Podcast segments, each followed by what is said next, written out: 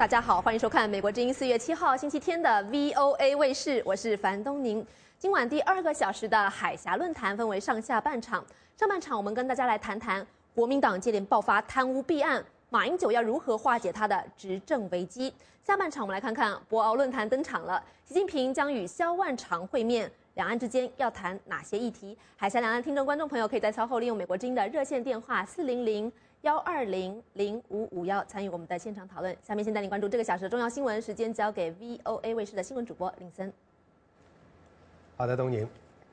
韩国最高军方官员鉴于与朝鲜不断升级的紧张局面，推迟了同美国参谋长联席会议主席在华盛顿的会晤。美国陆军上将邓普西定于四月十六日与韩国参谋长联席会议主席郑成照将军举行年度的军事委员会会议。但是，韩国参谋长联席会议的一位发言人星期天说，首尔担心平壤可能在郑成照将军外访期间发动军事挑衅。朝鲜为报复最新一轮针对其核试验的国际制裁，威胁要攻击美国、韩国以及美国在亚太地区的盟友。上星期，朝鲜军方宣称已经得到了使用核武器攻击美国的授权。在朝鲜半岛局势日渐升温的形势下，中国国家主席习近平星期天说：“任何国家都不能为以己之私把自把一个地区乃至世界搞乱。”美国之音 VOA 卫视的报道。朝鲜最近不断发出战争威胁的言论，令朝鲜半岛的局势日渐紧张。作为朝鲜的邻国和最大的支持者，中国的态度尤其令人关注。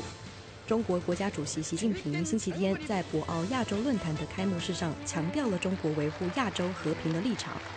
国际社会应该倡导综合安全、共同安全、合作安全的理念，使我们的地球村成为共谋发展的大舞台，而不是相互角力的竞技场。更不能为一己之私把一个地区乃至世界搞乱。习近平虽然没有直接提到朝鲜，但中国外长王毅星期六说，作为朝鲜半岛近邻的中国，反对半岛任何一方在该地区的挑衅言行，不允许在中国的家门口生事。以上是美国之音 VOA 卫视的报道。美国国务卿克里星期天抵达土耳其，开始了他的十国访问。他此行将主要讨论叙利亚危机、中东和平进程以及朝鲜问题。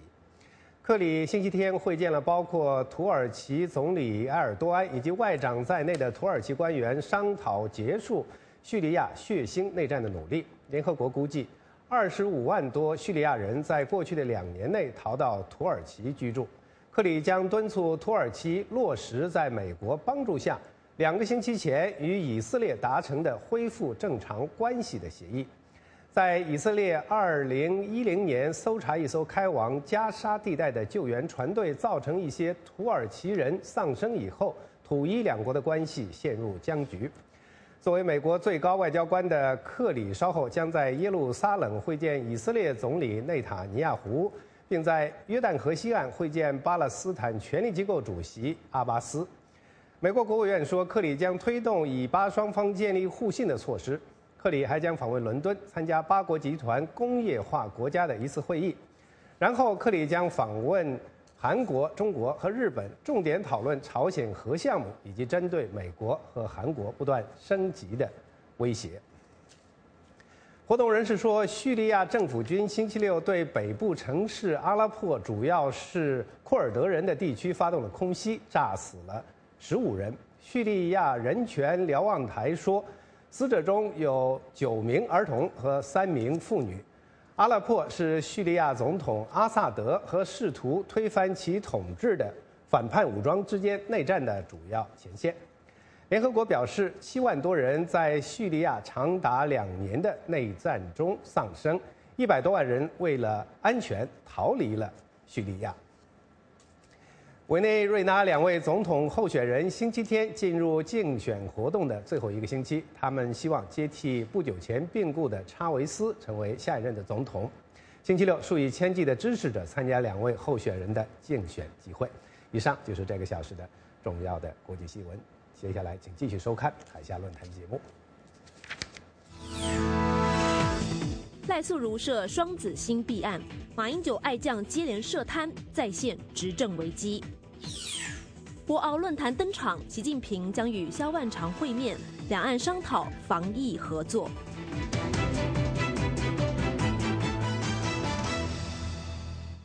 海峡两岸的听众、观众朋友们，大家好，欢迎收看美国之音和台湾中广新闻网在四月七号为您联合播出的海峡论坛。我是樊东宁。马英九前办公室主任，同时也是他的御用律师，台北市议员赖素如，最近涉涉嫌卷入弊案。马英九的心腹爱将接连传出涉贪，让向来以清廉自居的马总统相当的难堪，不但形象受创。执政危机也有扩大的趋势。那么，前民进党主席许信良甚至预言，马英九的末日现象已经提早来临了。今晚的海峡论坛上半场，我们就来检视一下马英九的执政危机。稍后在下半场呢，我们要带您关注今天开幕的博鳌论坛，两岸之间要谈哪些议题？今晚和我一块主持讨论的是台湾中广新闻网的主持人叶博弈先生。博弈你好。东宁你好，以及海峡两岸的听众、观众朋友们，大家晚安。我是中广新闻网的叶博弈，和东宁联合主持今晚的海峡论坛节目。那么今天海峡论坛呢，依旧是提出两个跟台湾还有这个两岸之间非常重要的议题，还与大家共同来关心、来探讨。那么首先由我来介绍一下今天请到这个台北的播音室，跟大家共同来啊探讨话题的来宾。那么今天在啊台北这边呢，我们请到的依旧是昆山科技大学的吴汉吴教授。呃，吴教授呢是台湾内部政治呃非常的有研究，同时也是两岸问题专家。今天非常的高兴能够再度的请到吴汉吴教授到节目当中。吴汉教授您好，两位主持人好，各位听众观众朋友大家好。那么继续请东宁为我们介绍在华府参与今晚节目的来宾。好的，谢谢博弈，欢迎吴汉教授再次来到我们海峡论坛。而在华盛顿美国之音的演播室里，我们今天为您邀请到的来宾是美国维吉尼亚州社区大学董事会的主席赵惠普先生。赵先生，欢迎您。你好啊，各位呃听众、观众朋友，大家好。好的，在节目进行当中呢，海峡两岸的听众、观众朋友可以直接拨打美国之音的热线电话，向两位来宾提问题，或者是发表您的个人观点。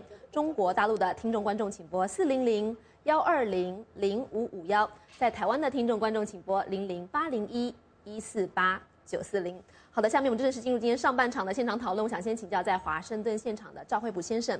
我们先来谈这个马英九的爱将接连涉贪哦，呃，就您的观察，您认为这次赖素如的事件对马英九的打击会有多大？是不是真的像许信良民进党前主席所说的，马英九的末日现象已经提早来临了呢？您的看法？呃，末日也也没那么严重啦。我我想就是说，呃，马英九的团队里面哈，当然就是说，呃，有有些接二连三出了点状况，啊，这个状况呢，你说是凑巧吗？其实因为他。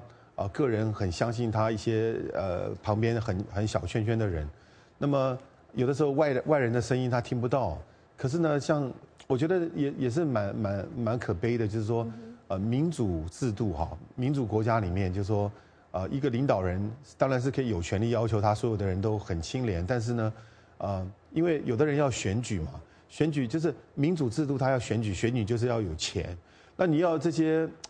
所谓的学者派，他又不是呃企业出身的，然后呃，在美国，像他的国会里面都有一个都有一种制度，就是说啊，除了这个选举之前啊有有钱的时候，他有他有一个他会有一些基金会，那平常的人有的时候啊是可以啊合法的啊捐到一部分钱到那个基金会里面，好像台湾还没有还还没有落实到这个样子啊，我觉得这是一个蛮值得去。深深思的一个观点，制度性方面，制度性方面，为什么？因为毕竟，你说啊，我帮助人家，我当然会帮人家，因为呃，所谓的呃民主选出来的代议士，他都是要帮人家的嘛，对不对？那在帮人家中间呢，就有点讲究，就是说什么叫做回扣，什么叫做合理的捐献，我我是不是可以给他一个更好的规范？那你你可以看到这两位都是都是在要要选举的，所以他没有经费去选，然后你党中央又没有钱。那如果说这个这个情况不去呃不去呃想办法把它处理的话，你要么就是变成一种呃财团支持的人，或者是财团自己的人出来，其他人都没有办法出来了，这也是一种不好的现象。当然这个贪污是很不好啦，但是呃，嗯，我我我我，因为我我刚刚刚刚从台湾来，我一些朋友也也稍微了解这双子星的内幕啊，所以待会等下有有空的时候，我们可以看看哦，这中间的问题出在哪里。期待您从这个台湾带回来的这最新内幕，谢谢赵惠普先生。那么刚才赵惠普先生提到这个台湾民主选举的一个制度性的问题哦，接着我想请教在台北的武汉吴教授，但是也有人认为说这一次呢是马英九他的用人真的是出了问题，因为我们看之前的呃前行政院秘书长林义士。还有这一回出现状况的赖素如，都是马英九很信任他周周围最信任的一些心腹爱将。那么接连出状况，尤其是马英九，他向来以清廉自居，这对他来讲就特别打击更大了。您的看法是怎么样呢，吴教授？嗯，我觉得这里可以看出来马总统的一个用人哲学。马总统基本上是非常相信幕僚的，嗯啊，这毋庸置疑。但是相信的结果啊，在站在一个领袖的高度啊。应该是兼听则明，就是说，对于你所这个任用的人呢，你应该常常去考核。嗯哼。那所以从我们从过去这个蒋经国先呃总统在任的时候，他会经常呃这个从不同的管道来得到他这个周边幕僚的一些动态。那么只有这个样子，你才能够把这个这个幕僚啊规范的很很好。但如果假如说你呃太信任幕僚的最后结果，因为这些幕僚跟你是很亲近的，所以他反而得到了可以在外面的这个这个招摇的一个工具，所以这个是我觉得马英九自己应该去好好思考的一个问题。好的，谢谢吴汉教授的分析。那么时间想交给在台北的主持人叶博弈，请博弈继续就上半场的话题向两位来宾请教。博弈，嗯哼，好的。那么呃。我们接下来想请教在台北的吴汉吴教授，就是关于这个贪腐的这个反贪腐的问题哦。最近从这个呃先前大陆的这个薄熙来案呢，可以看到，尤其是现在这个习近平也积极的提这个反腐倡廉呢，可以看得出，其实反贪腐是两岸共同关注的一个话题。不过也可以看出，好像呃两岸呃的呃民众都有一些想法，是为什么好像华人的社会在这种呃这个统治呃就是。统治阶层当中，这种贪腐的问题似乎特别的严重。那么，像是这个香港从脱离英国的统治回到呃中国的统治之后呢，其实也爆出了一些呃高层官员涉贪的案子。最大的就是可能最高的阶的就是前政务司司长许世仁的政务司司长收贿的话，其实也是在香港算是蛮严重的一个案子。是，为什么会这个样子？是不是真的是这是？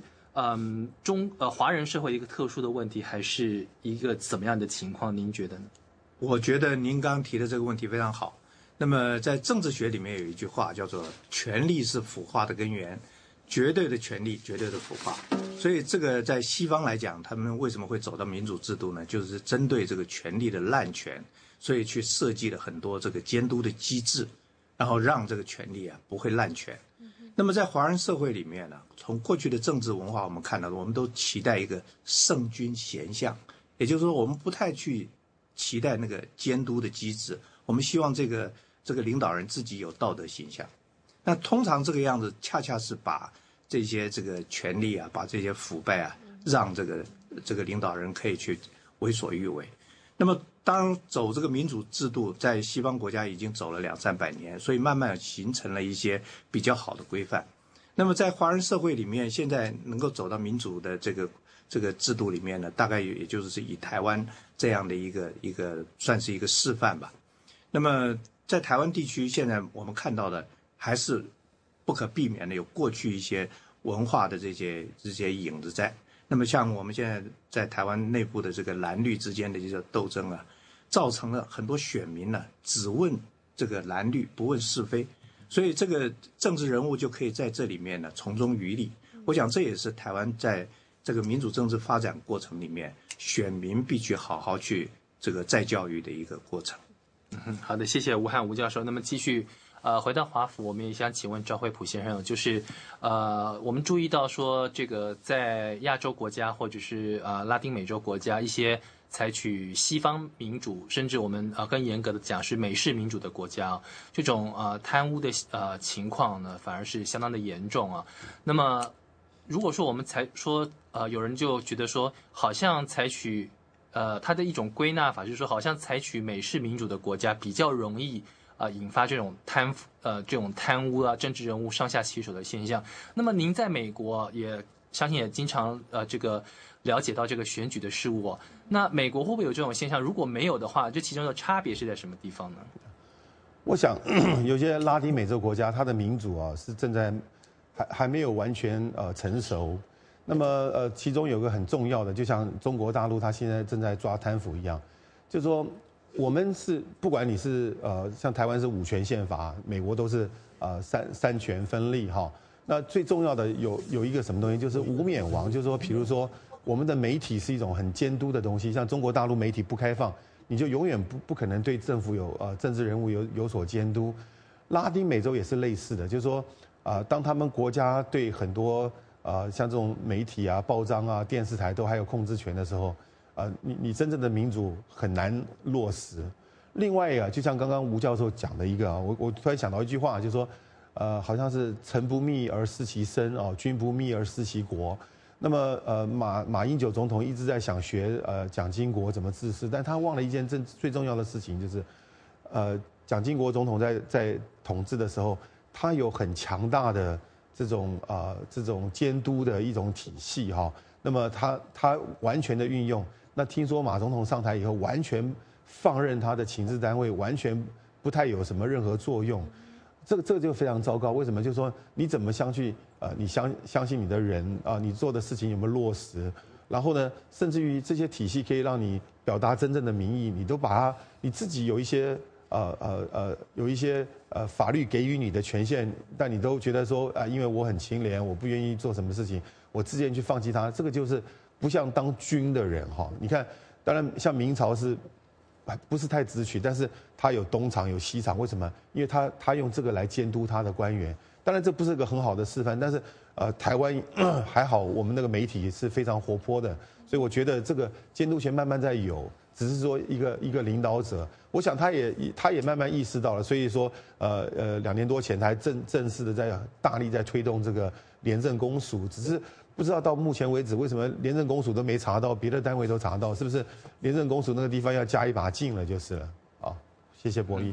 好的，谢谢两位啊来宾的这个分析。我想听众观众朋友们也非常的关心这个议题，我们来邀请听众观众朋友们共同加入。东宁。好的，这是美国之音和台湾中广新闻网联合播出的海峡论坛，由我樊东宁在华盛顿和在台北的叶博弈先生为您共同主持。今晚海峡论坛上半场，我们要跟大家来谈一谈马英九的爱将接连卷入了贪污弊案，马政府的末日现象是否已经来临？那么马英九要如何挽救他的执政危机？而稍后在下半场，我们要带您关注今天登场的博鳌论坛，习近平预定星期一将与萧万长会面，两岸之间要谈哪些议题？习消会能否成为马英九的救命稻草？今天演播室现场的来宾呢，一位是美国维吉尼亚州社区大学的董事会主席赵惠普先生，一位是在台北的台湾昆山科技大学的吴汉教授。海峡两岸的听众观众朋友，现在就可以拨打美国之音的热线电话，向我们的来宾提问，或者是发表您的个人观点。中国大陆的听众观众请拨四零零幺二零零五五幺，在台湾的听众请拨零零八零一一四八。九四零，好的，我们首先接近台湾的听众，先请台北的陈先生发表您的观点。台北的陈先生您好，好，大家好。那是是观察马英九能够登上台湾最大的位置，其实有有有两大因素啊。第一个第一个是他号称他的能力很够啊，第二个就是清廉呐，尤其是对对比比陈水扁总统后后期的风暴啊，所谓的贪腐风暴，他他提出这这种号召，让很多民众让他登上这大位。就就讽刺是他，他是他强调清廉，就他周边的这些是要人哈，一个一个都中箭落马哈。就是观察它的走向哈，我们在期待它嗯能够思索规划并执行一套让我们台湾生存发展壮大的大战略哈，来已经不可能的，光是危机处理它就就就来不及了，这点实在是悲哀。好的，谢谢台北陈先生，下一位是浙江的李先生，浙江李先生您好，请说。你好，你好跟我说吧，请讲。啊，我想呢，这个呢，贪污腐化呢，就是说中国案不一样。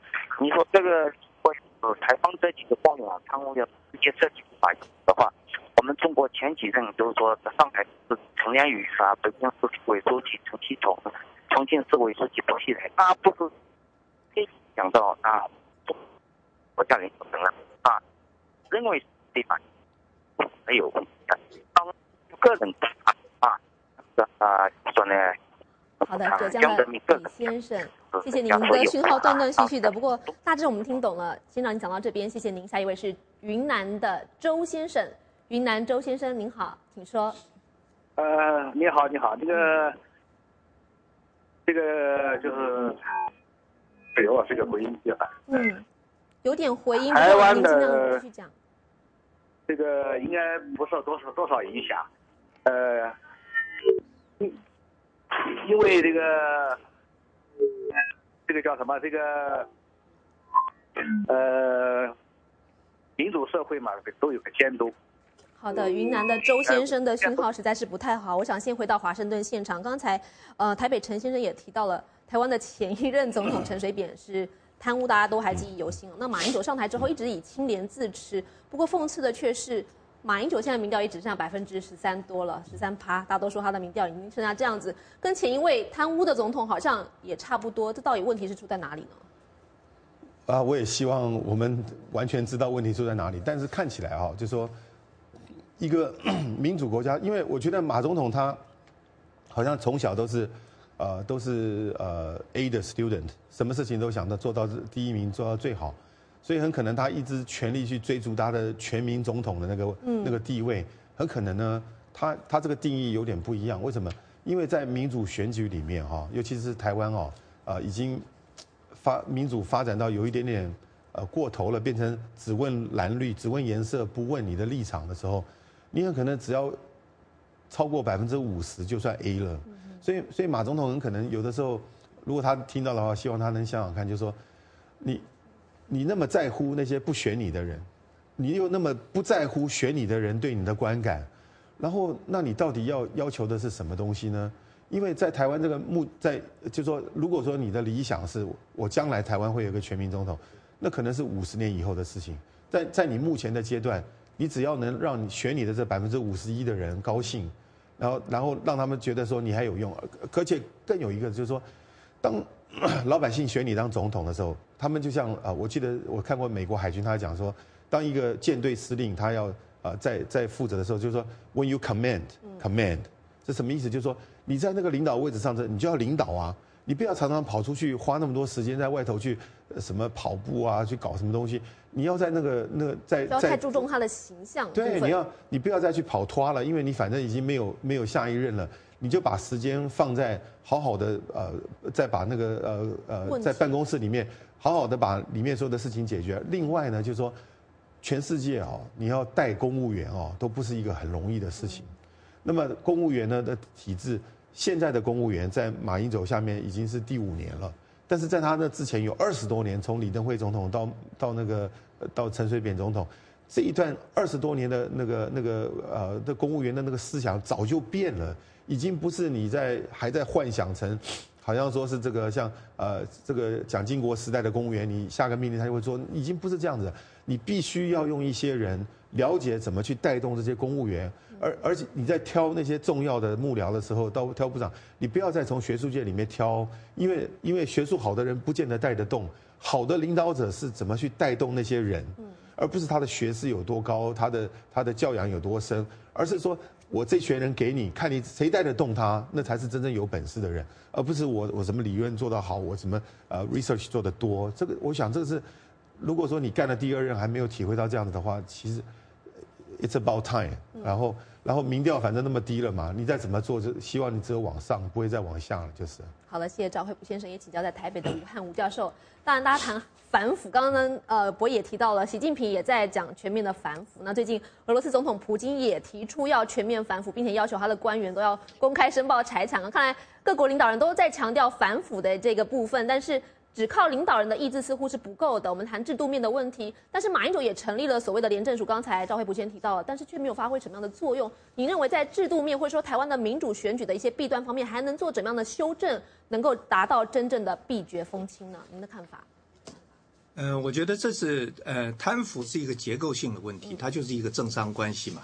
也就是说，这个商人要透过这个不呃，就是不同的手段来获得他个人的利益，那么就是超越了这个制度的这个规范。那么在有一些民主国家，就是先进的国家里面，他们这些制度都已经慢慢建立了，包括像游说的制度啊，包括这些。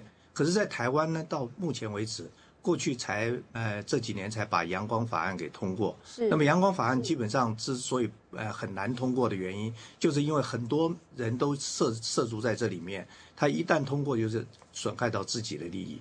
那这个当然还有待民众去觉醒，也也就是说。民众到底要不要支持一个贪腐的人？我们常常看到一些贪腐的这些官员下来之后，旁边还有前呼后拥的人。那么这个就表示我们的这个政治文化还是有的，还是有相当大的一个进步的一个空改善的一个空间。那么一旦到我们的民众都能够唾弃这些贪腐的这些官吏的时候，这个官吏大概就不太敢贪腐了。嗯，好的，谢谢武汉教授。我们现在还有好多听众来接听。呃，高雄的黄先生，您好，请讲。台湾高雄的黄先生，您在我们线上了，请说。国民党这个啥林立四，哎，赖世武林立四哈，嗯，他只是冰山的一角啊。像你国民党的党场的话，到现在的信托，信托到现在还是蛮久，在在从连战开始就在讲，讲到现在，啊，还还是没有。好，这个是共犯结果的话，你国民党你自己不把自己搞好的话，你以后。的政权还是贪污的集团，哦，比那个什么那个那个诈骗集团还更可怕。好，谢谢各位。好的啊，黄高雄的黄先生谈到这个共犯结构，稍后来宾或许可以回应一下。下一位是广东的赖先生，赖先生您好，请说。喂，赖先生啊，不是，喂，你好，听得清楚吗？听得到，请说。喂，请讲。好，其实我想说的根本上的问题，包括我们来看美国，为什么美国？比较少的贪腐，本质上的问题是美国政府的关系和百姓的关系是一个特殊的关系。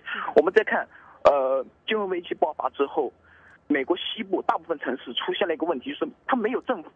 为什么没有政府？因为老百姓交不起税，所以就整个废除政府。换句话说，如果美国穷到一个一种程度的话，完全可以没有政府。也是美国这个地方会出现没有政府。那为什么是出现这种这种关系呢？是因为。美国通过纳税来养政府，如果美国人民不开心了，如果美国人民觉得政府不需要了，那么他就会不需要政府。好的，谢谢广东的赖先生提出他的观点呢。这个部分如果稍后赵先生可以稍微回应他一下美国的这个呃借鉴的话，稍微我们可以稍微稍后再谈一下哈。继续来接听台中杨先生您的电话，台中的杨先生您好，请讲。诶，美国之音诶，各位学者专家好，很感谢哦，这个节目让我每个礼拜都来收听。谢谢您的支持。有些那个事情并不是一一朝一夕养成啊。我们中国人哦，有一个文字，那官啊很好看，官帽一戴哦，就两张口啊，说不出奇怪了，哦，不贪才奇怪了，哦，啊，现在大家说领导。马英九如果真正要做青年，他就给他廉政公署，我们我们的央官法要给他通过嘛？你看他为什么不敢通过？因为国民党本身就是国库通党库，党库通内库，在驻股到现在都是这样的嘛。共产中国人都是用这套在在在在统治人民嘛。哦，啊有钱就能钱与钱两个字又是同音，所以难怪做官。有权利就要抓钱嘛，这个是这种人性。谢谢台中的杨先生，下一位是湖北的李先生，湖北李先生，请说。你好，你好，呃，各位这个两位教嘉宾先生，我是说这个观点，我对于马英九先生的爱将这个贪腐是感到非常遗憾。嗯哼。那么，呃，作为这个贪腐者，应该呢，作为一个中国国民党的这个。这个重量级的人物，你应该勇敢的接受法律的制裁。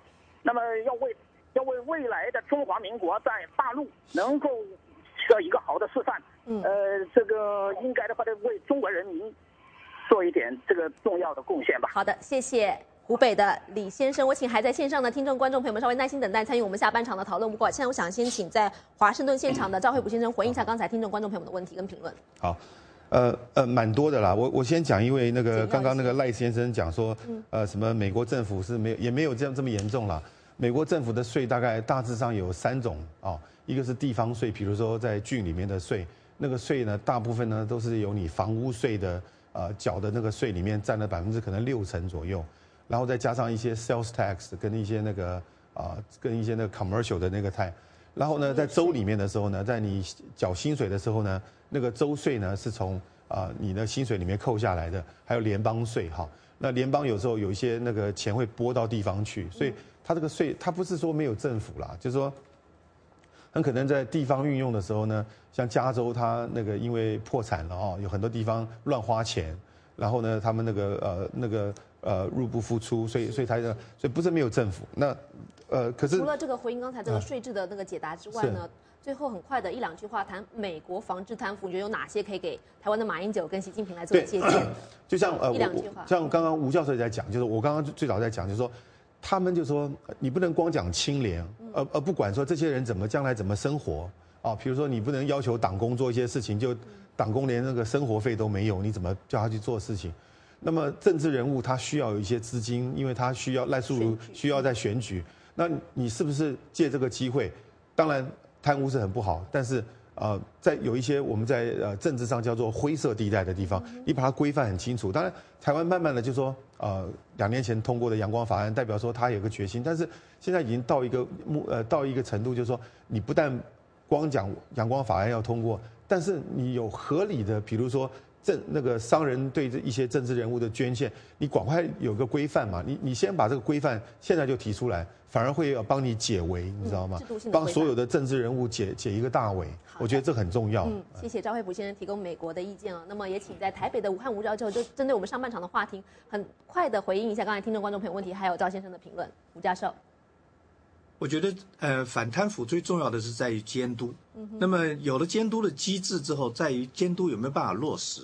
那如果假如说这个整个社会里面对于这个贪腐还是可以接受的，那监督就不太容易落实。而且在这个从事这个执法的这些单位里面啊，呃，我们很少看到说这个贪腐是因为有探员去把它发掘，大部分都是爆料出来，是，就是说，呃，事情没摆平，然后这个事情就爆出来了。那所以这个我觉得还是需要这个。呃，全民都有这种反贪腐的意识之后啊，这个贪腐工作才能做得比较好一点。嗯，好的，监督的机制跟全民的意识，感谢武汉教授。那么时间来到了九点三十二分，我们马上进入下半场的讨论话题。刚才我们在上半场谈到了马英九的执政危机，那么有一些评论人士认为，正在海南召开的亚洲博鳌论坛，中国国家主席习近平预定在星期一将与代表马英九出席的台湾前任副总统。萧万长会面，而这次的习萧会或许能够为进入冷静期的两岸关系注入一剂强心针，成为马英九的救命稻草。不过现在看来，萧万长抵达海南之后呢，中方接待的规格似乎不如预期，不但只派出了国台办的副主任接机，萧万长的名字也不在各国政要的名单上，只被归类为商业代表。那么，我想先请教在台北的吴汉吴教授。您是否认为这次的肖万长在博鳌论坛的接待贵客被降级了？还有明天登场的习萧会是不是会有实质的内容？双方可能会谈到哪些议题呢？吴汉武教授，嗯，关于刚刚主持人所提到的这个接待规格的降级啊，那么有另外一种说法，是因为好像说是因为习八条的关系，所以让整个这个接接机的过程呢尽量的精简。嗯那么当然这个呃，因为呃萧万长先生现在也不是。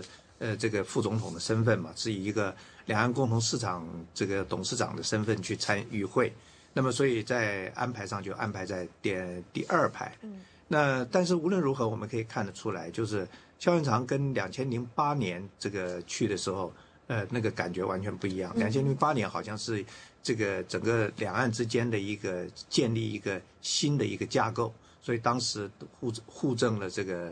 就是带去了十六字，后来这个，呃，胡锦涛先生也在回正了十六字，然后建构了两岸后来启动的一个一个机制。可是现在萧万长先生去，我认为这个在两岸关系上面谈不上突破的问题，因为这是一个呃例行性的一个会议，就是在两岸之间在国际会议的场合，一个就是博鳌亚洲论坛，另外一个 APEC，这个大大概在每一年。两岸之间，两都会派一些这个相关的人物去出席。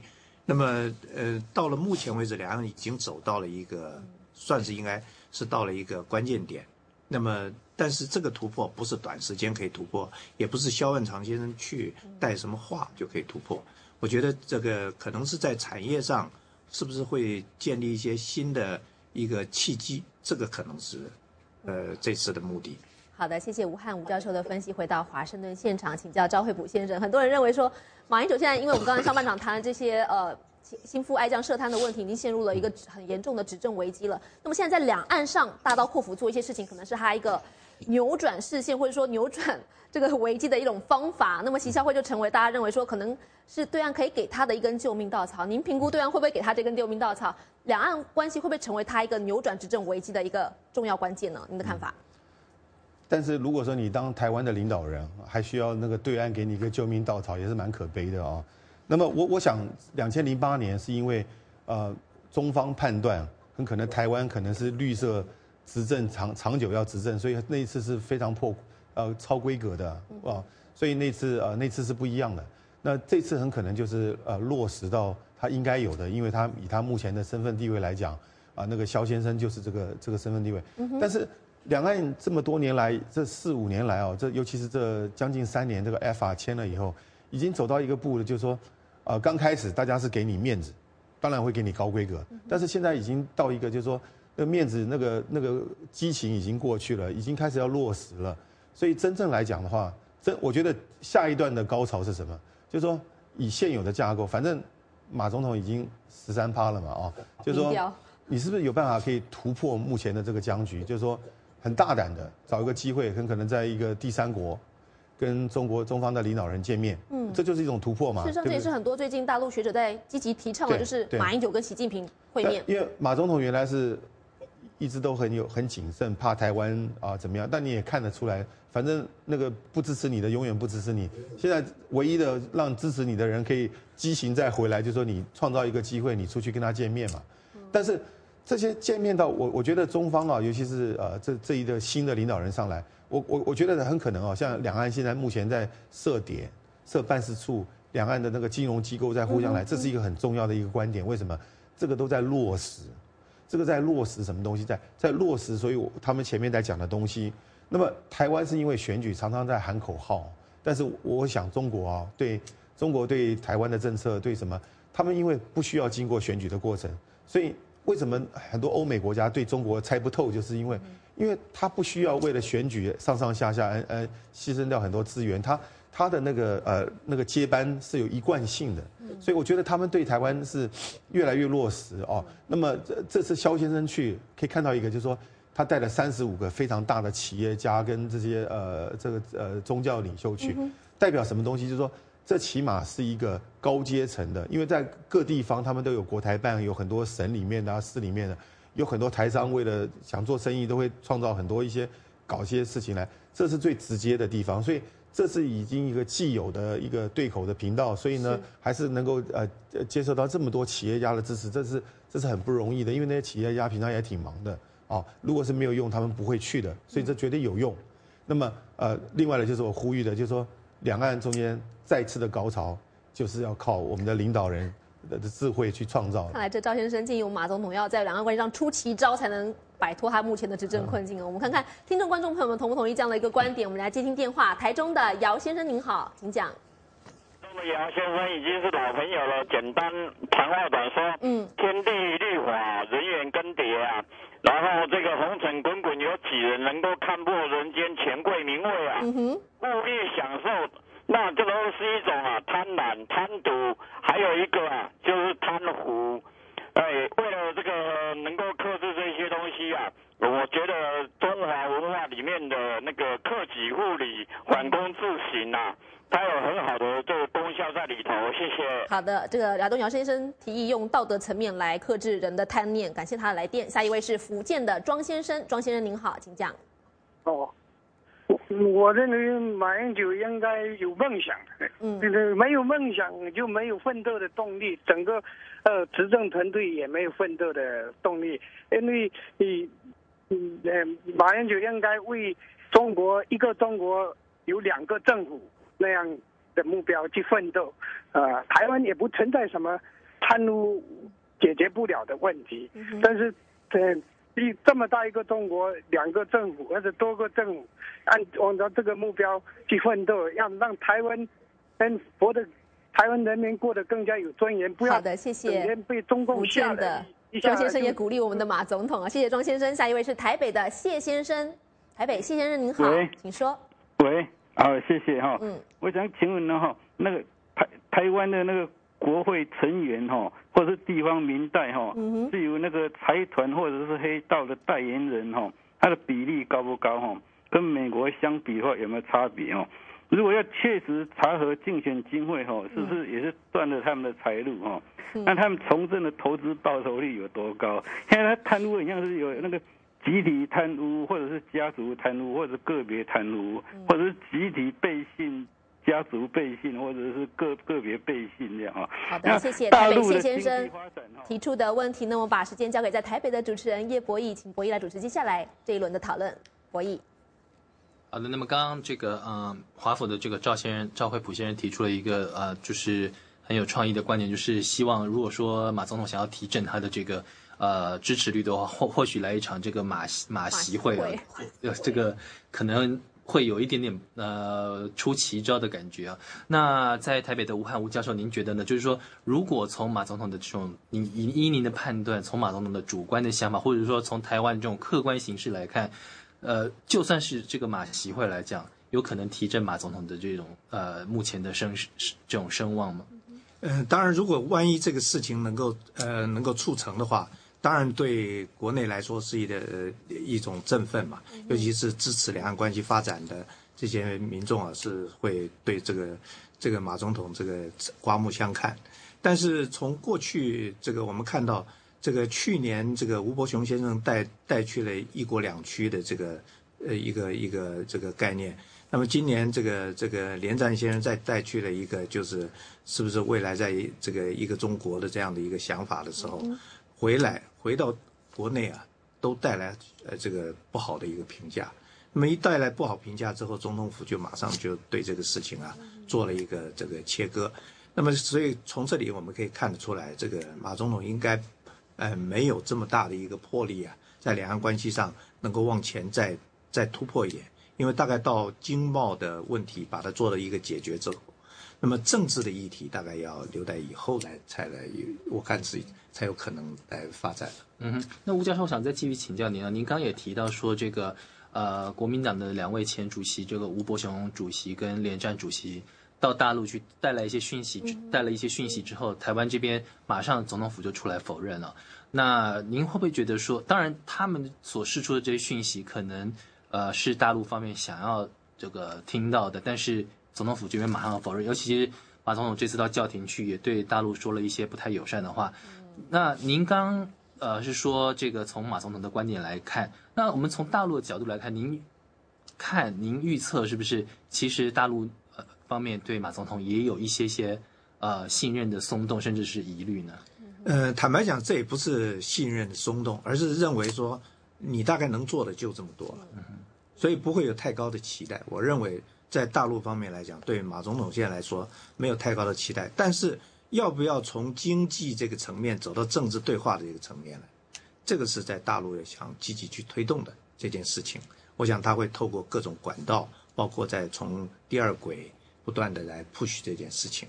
那么当然，呃，因为在台湾来讲，在两岸关系上始终是处在守势嘛，所以作为一个国家领导人，在这个步调上面。要这个采取一些比较保守的一些做法，我想这个都是可以理解的。嗯哼，是好的，谢谢武汉教授。回到华府，我们也请教赵惠普先生，就是这个马总统刚上任的时候呢，这个两岸关系可以说是一片大好，等于说是这个放烟火一样。现在这个烟火放完了，就是留下一团烟雾啊，就大家好像在烟雾里面看两岸关系啊，觉得呃现在好像就是陷入一团迷雾当中。刚刚武汉教授提到说，目前能做的。在呃，在之前做了呃一些呃工作之后，现在能做的似乎已经有限了。那不知道您觉得是不是也是这样的看法呢？我我倒觉得啦，就是说，当如果说你有心想做的话哦，什么事都可以做。为什么？如果说觉得说呃这个 这个马席会太太太过贸然的话，有很多方式啊，比如说呃这个呃李吴会嘛，这个呃总理跟这个副总统会，或者。讲难听一点，夫人会嘛，对不对？夫人就是一个很有弹性的。中美青跟彭丽媛。对啊，都可以会。就说，最主要是说，他如果说马总统一直把这个两岸定调定到说，看起来说他好像对中国就是呃呃的的关系就到一条路上，他就不愿意再跨过这条路。我觉得中国他比比这个呃中国中国对台湾更有智慧的多了哈。如果说这这一套走不通的话，中国现在已经慢慢的从开始就说啊我们呃是呃同意我们是兄弟，我让利开始到现在为止啊都很实质的谈判，就是说呃。台湾真的需要跟中国继续保持下去的话，你必须要有有所突破。但是中国大陆呢，也也希望，其实中国大陆有一有一些这个改比较改革派的人，他也希望，他也不见得希望两岸那么快的汇合在一起。为什么？因为一个香港问题已经造成一个中国大陆他不知道怎么去处理。台湾就算你这么快走回来以后，台湾的领导人都可以用选的，中国大陆的。十几亿人也要求你选的话，对中国大陆的政权也是有也是有一点点影响的。所以我觉得是两岸是有个智慧的，就是说，如果说大家放下你的政治立场，如果说把一个中华民国、中华人民共和国当成一个中华民族下面的一个架构的话，是不是有的时候你的视野会更高？只要说老百姓能够继续能够过得好日子，然后呢，呃呃呃，所所有的方向都朝着民主啊，老人民更有权的方向去走的话。以这种观念来出来做事的话，我觉得哦，这个领导人哦，那个那个视野可以打开。我刚刚讲的事情都会成功，因为你现在根本是自我自封嘛，你你你是不愿意去跨出那一步来，还在玩就是玩那一套啊，我就跟你打打哈，人家已经早就看破你的话，你怎么办？所以所以这这是我 提出来一个大家一个身形的一个东西，好不好？好，谢谢博弈。嗯，所以赵惠普先生觉得这个天下无难事，只怕有心人呢。我们也要听听看听众观众朋友们怎么啊是怎么样的看法，东宁。好的，新北市的黄先生您好，请讲。主持人好，来宾好。习近平新上任有十年的时间，马英九只剩下三年不到，他已经是个跛跛鸭总统了。我觉得马英九应该要抓紧时间，跟大陆的高层领导要直接接触，直接谈判，直接妥协。开大门走大路，开创新局。好的，要抓紧时间，把握时间。新北市的黄先生，谢谢您。除了鼓励马总统之外，也呼应刚才赵先生提出的这个骑马会哦。好的，下一位是河南的李先生，李先生您好，请讲。李先生听得到我们吗？你好，嘉宾好。嗯。喂，嘉宾好。李先生，请说。哎喂，嘉宾好。哎，那个我是说啥啊？嗯。就是说是这个呃，就是这个呃呃，这个肖万长不是到中国大陆参加那个国际个国际会议？我觉得这种模式啊，呃，就是这这种模式，呃，现在呃，在中国大陆能不能推广？就是台湾跟中国这个合作模式。你看，中国老是举办一些国际性的会议，嗯，这个美让台湾的一些呃高层领导慢慢的也也到中国来呃参加这些呃活动。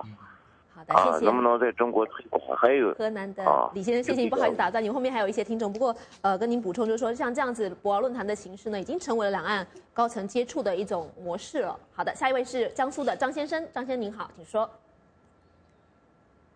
江苏张先生，请讲。啊，喂，你好，你好，你好。美国美国之音是吧？是的，请说，张先生。我非常我非常赞同赵先生的。呃，那种论调就是说，抛开中华人民共和国和抛开中华民国这两种，就是这两个政论议题了。我们站在中华民族的一个大的格局上，我们可以放开心的谈一谈。好的，谢谢江苏的。两岸的关系，张先生，谢谢您。下一位是北京的王先生，王先生您好，请说。习理会有一个辩题，是中央对地方，除了这个根本不可能，您知道吗？喂。喂，王北京王先生，您继续讲。嗯。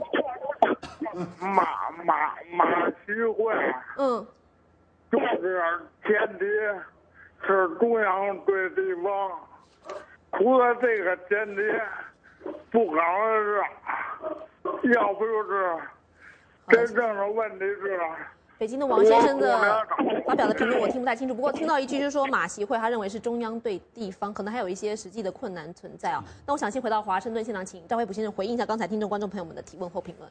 是对，当然我我刚刚这样提出来是因为就是说以目前的僵局来讲，尤其是呃马英九总统啊，他他他碰到很多大问题了，然后那个呃我想他。呃，很多青年的问题对他巧，他可他个人没有贪污嘛，对不对？他的手底下其实，呃，台湾贪污因为抓到的比例跟那个中国大陆那个老百姓，呃，观感中的观贪污是差很多的啦。哈。台湾的问题可能还没有那么严重，但是我觉得那是一种制度上的问题，更需要去解决哦。但是，呃，我我我我我为什么要提出来？就是说，因为在。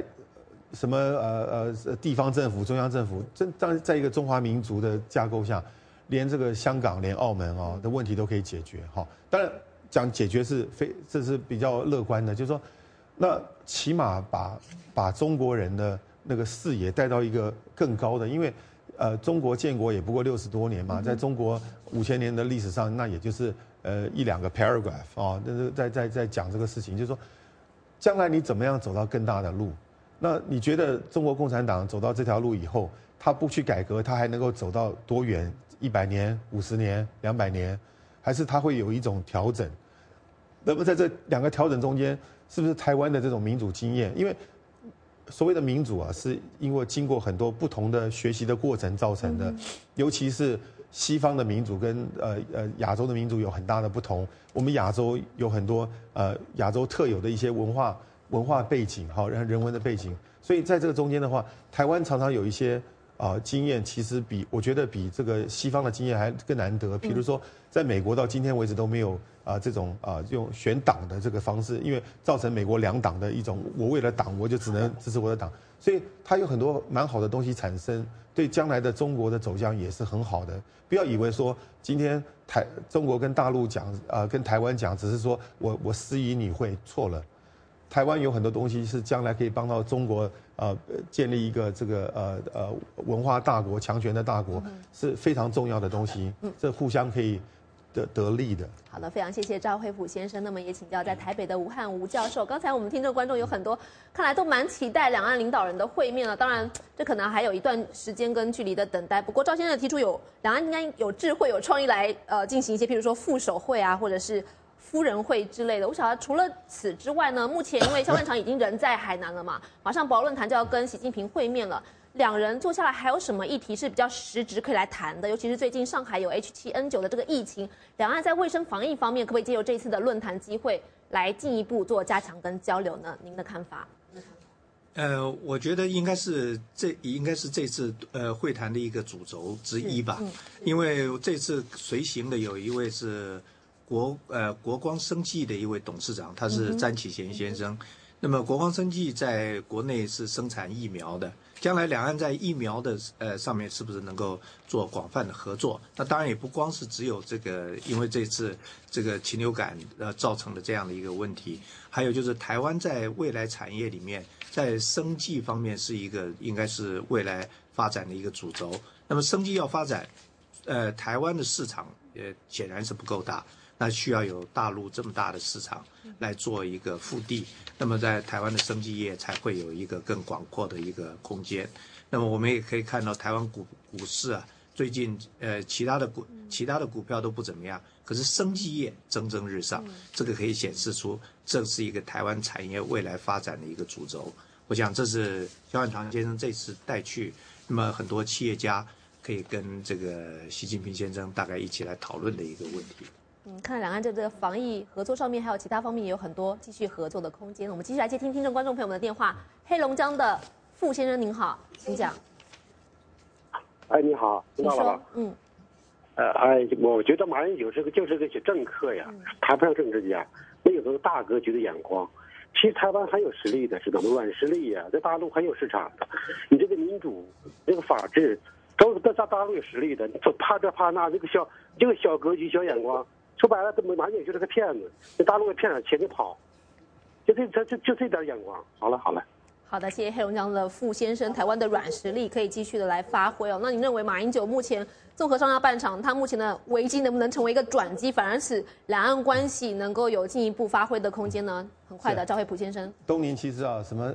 因为危机呃变成转机啊，就是反正你都已经到十三趴了，那如果说你又很清廉，然后那么努力的在做事，每天在跑，为什么你的民调那么低呢？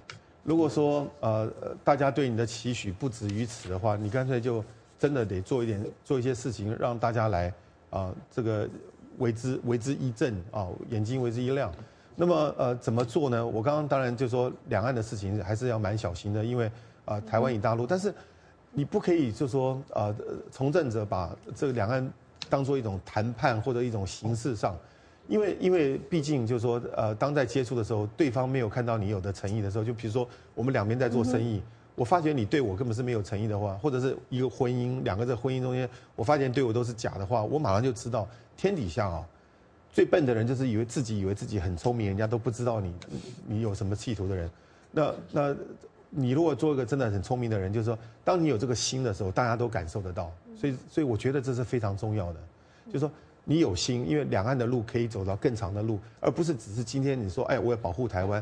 你有没有想过，中国十三亿的老百姓里面，那个不是共产党员的有十二亿多，哎，他对你有很大的期许，哎，为什么连战第一次代表中中国国民党去的时候造成那么大的冲击？就是为什么？因为他是还代表另外一种新的。新的一种呃呃，让老百姓有一种新的期期望嘛，这样。看来马英九必须在两岸关系上把大家热情给换回来了。好了，谢谢赵惠普先生，也请吴汉吴教授利用最后的大约一分钟呢，就我们上半场反腐的话题或者下半场两岸的关系的前景，给我们做一个简单的总结。武汉教授。好，在反腐方面，我认为这个马总统应该这个在用人方面啊更这个仔细一点。呃，很多人他背他的背景啊，呃，在地方上打听打听都可以知道的。但是马总统居然不知道这个，我觉得马总统应该自己来检讨一下。那么在两岸问题上面，在台湾现在因为受制于一个内部因素，一个是来自于外部因素。内部因素呢，就是台湾内部啊，有很大一部分人啊是认为呃不以中华民族来这个看待这个台湾，他们就认为台湾跟中国是两个部分，所以这个部分在自走这个两岸关系的发展。另外一个外部因素方面，来自于这个美国、日本。对于两岸关系走得太快，可能也会有很大的疑虑，所以马总统在这个地方呢，可能需要去扮演一个平衡者的角色，所以他的他的政策不就是亲美、友日、和中吗？大概就是这样子，所以在这种状况底下，想走得很快、走得很远是不太可能的。嗯哼，好的，谢谢两位来宾今天非常热烈的这个讨论跟这个深入的分析，也谢谢呃听众观众朋友们的这个参与啊，啊，非常的这个呃。就是呃有建设性，那么也非常的感谢，呃透过这个中网新闻网来收听我们海峡论坛节目的听众朋友们，谢谢大家。好的，由于时间的关系呢，今天的海峡论坛就为您进行到这里。我们感谢美国维吉尼亚州社区大学董事会主席赵惠普先生，以及在台北的台湾昆山科技大学的吴汉教授参加我们今天的节目。当然，我们也感谢听众、观众朋友们您的参与。提醒您，来宾和听众、观众发表是他们的个人观点，不代表美国之音。另外，你也可以登录美国之音的中文网站，浏览更多我们有关于台湾政局以及两岸关系的最新报道，或是收看海峡论坛之前曾经讨论过的话题。我们的网址是 voa chinese 点 com。好，观众朋友们，先休息一下，稍后我们还为您介绍下期海峡论坛的讨论话题。不要走开，我们马上回来。